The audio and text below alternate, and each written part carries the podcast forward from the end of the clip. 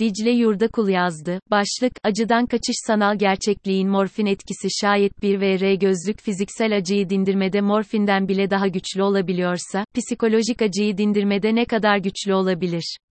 Modern insan projesi neden çalışmadı?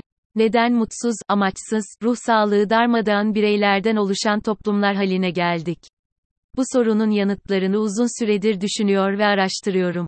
Vardığım sonuçlardan biri, insanın kendi varoluşuyla mücadele içinde, kendi bütünlüğünü reddeden bir varlık olduğu ve bunun acısını yaşadığı. Kendine, tabiatına, bedenine, ruhuna yabancı bir varlık.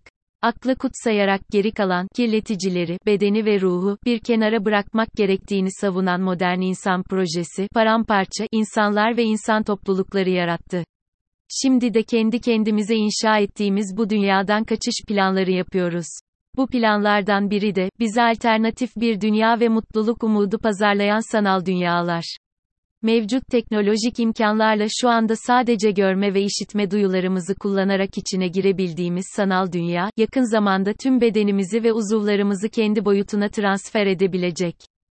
Şu anda kullandığımız sanal gerçeklik, VR, gözlükleri bu filmin fragmanı diyebiliriz.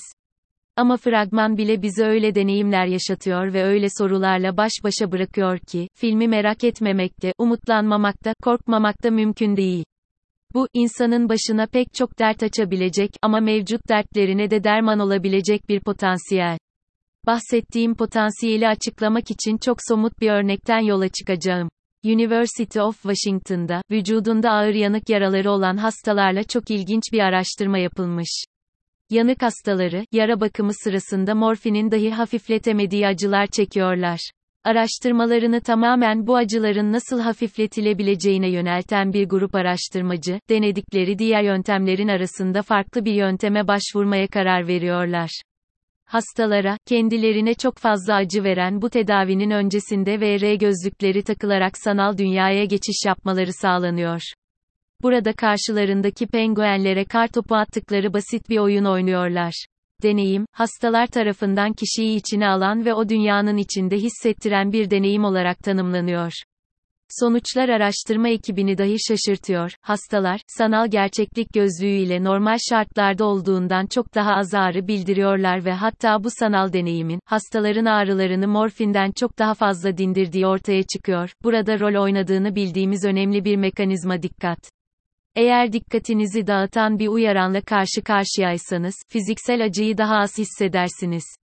Zira birden fazla noktada kuvvetli bir beyin aktivitesi gerçekleşiyorsa, ağrı merkeziniz uyaranları daha hafif olarak algılayacaktır. Bu deneyden anlıyoruz ki gerçek hayatta yakalayamadığımız derinlikte bir deneyim ve dikkat düzeyi sayesinde hastaların ağrılarının hafiflemesi sağlanabiliyor. Bu gibi ağır durumlarda, morfin gibi son derece tehlikeli olabilen bir ilacın kullanımının azaltılmasını, hatta ortadan kaldırılmasını sağlayabilecek bir çözüm bulmak çok önemli bir gelişme. Ayrıca bize teknolojinin kullanım alanları ile ilgili bambaşka pencereler açan bir bulgu. Ancak benim kendi kendime sorduğum soru farklı. Daha önce bu köşede pek çok defa beynin çalışma prensiplerini bilmenin ve lehimize kullanmanın hayatımızdaki sorunları çözmede yardımcı olabileceğinden bahsetmiştik. Beynin plastisite özelliği, yani kişinin yaşından ve hayatın hangi evresinde bulunduğundan da bağımsız olarak kendisini yeniden yapılandırabilmesi, bu konudaki en büyük yardımcımızdı. Plastisite ile ilgili bilmemiz gereken en önemli noktalardan biri de bu çerçevede karşımıza çıkıyor. Beyni yeniden yapılandırmak için gerekli olan deneyimlerin gerçek dünyada yaşanmış olması gerekmiyor. Zira beyin, deneyimin, gerçek olup olmadığı ile ilgilenmiyor, her durumda, deneyimden öğreniyor. Açıklanması gereken bir diğer nokta da, en azından şu andaki koşullarda, beyninizin sanal ve gerçek dünya arasında bir ayrım yapamıyor oluşu. Beyin çoğu zaman deneyimin gerçek olup olmadığının farkına varmıyor ve teknolojinin asıl dönüştürücü gücü de, iyi ya da kötü, burada ortaya çıkıyor. Nokta. Henüz deneyimlememiş olanlar için küçük bir örnek verelim. VR gözlüklerle farklı deneyimleri yaşamanıza olanak veren bir VR oyun merkezine gittiğinizde size sunulan klasik deneyimlerden biri, bir gökdelenin en tepesinden aşağı atlama, atlayamadıysanız da itilme gülümseyen surat deneyimi. Gözünüzde bir VR gözlüğü ile 100 katlı bir binanın en tepesindesiniz ve tahta bir platformun ucuna kadar gelerek aşağıya atlıyorsunuz. Yaşanan deneyim o kadar ürkütücü ve gerçek ki, önce beyniniz, sonrasında da vücudunuz gerçekten bir binanın tepesinden aşağı düşüyor olsaydınız vereceğiniz tepkileri veriyor, adrenalin salgılamaya başlıyorsunuz, kalp atış hızınız tavan yapıyor, avuçlarınız terliyor, göz bebekleriniz büyüyor. Deneyimi yaşayan pek çok kişinin de çığlıklar içinde VR gözlüğü fırlatıp attığını görüyorsunuz.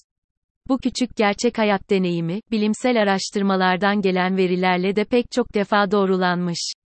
Örneğin, Stanford Üniversitesi Sanal İnsan Etkileşimi Laboratuvarında yapılan araştırmalarda, sanal dünyada avatarın uzuvlarının işleyişinin tersine çevrilmesi durumunda insanların kendi kollarının ve bacaklarının kullanımını değiştirmesinin yalnızca 4 dakika sürdüğü tespit edilmiş. Kısaca beynimiz, sanal dünyalarda yaşadığımız deneyimleri gerçekmiş gibi algılayıp, gerçek ve somut tepkiler veriyor. Dolayısıyla, gerçekle sanal arasındaki ayrım ortadan kayboluyor. Belki de bu ayrım da bizim icadımız hatta isteğimiz ama beynimiz ve bedenimiz böyle bir ayrımın da olmayabileceğini gösteriyor. En azından kısa vadede ve farklı yönde evrimleşmediğimiz sürece. Bu durumda sanal gerçeklik teknolojilerinin beyinde olumlu bir plastisite yaratabilmek için kullanılabileceğini öne sürmek de mümkün. Yukarıda bahsettiğimiz araştırma örneğinde olduğu gibi, şu ana kadar yapılan bilimsel araştırmalar bu yönde bulgular sunuyor. Sanal, gerçeklikte yaşadığımız deneyimler, gerçek gerçeklikteki algımızı ve hatta davranışlarımızı değiştirebiliyor. Bu durumda merakımı cezbeden soru tekrar aklıma düşüyor. Fiziksel acılarımızı dindirebilen sanal gerçeklik, kendi inşa ettiği, gerçek dünyanın içinde sıkışıp kalmış, eksik, mutsuz ve anlam duygusunu yitirmiş modern insanın acılarını da dindirebilir mi? Bu sorunun cevabını bir sonraki yazımda arayacağım.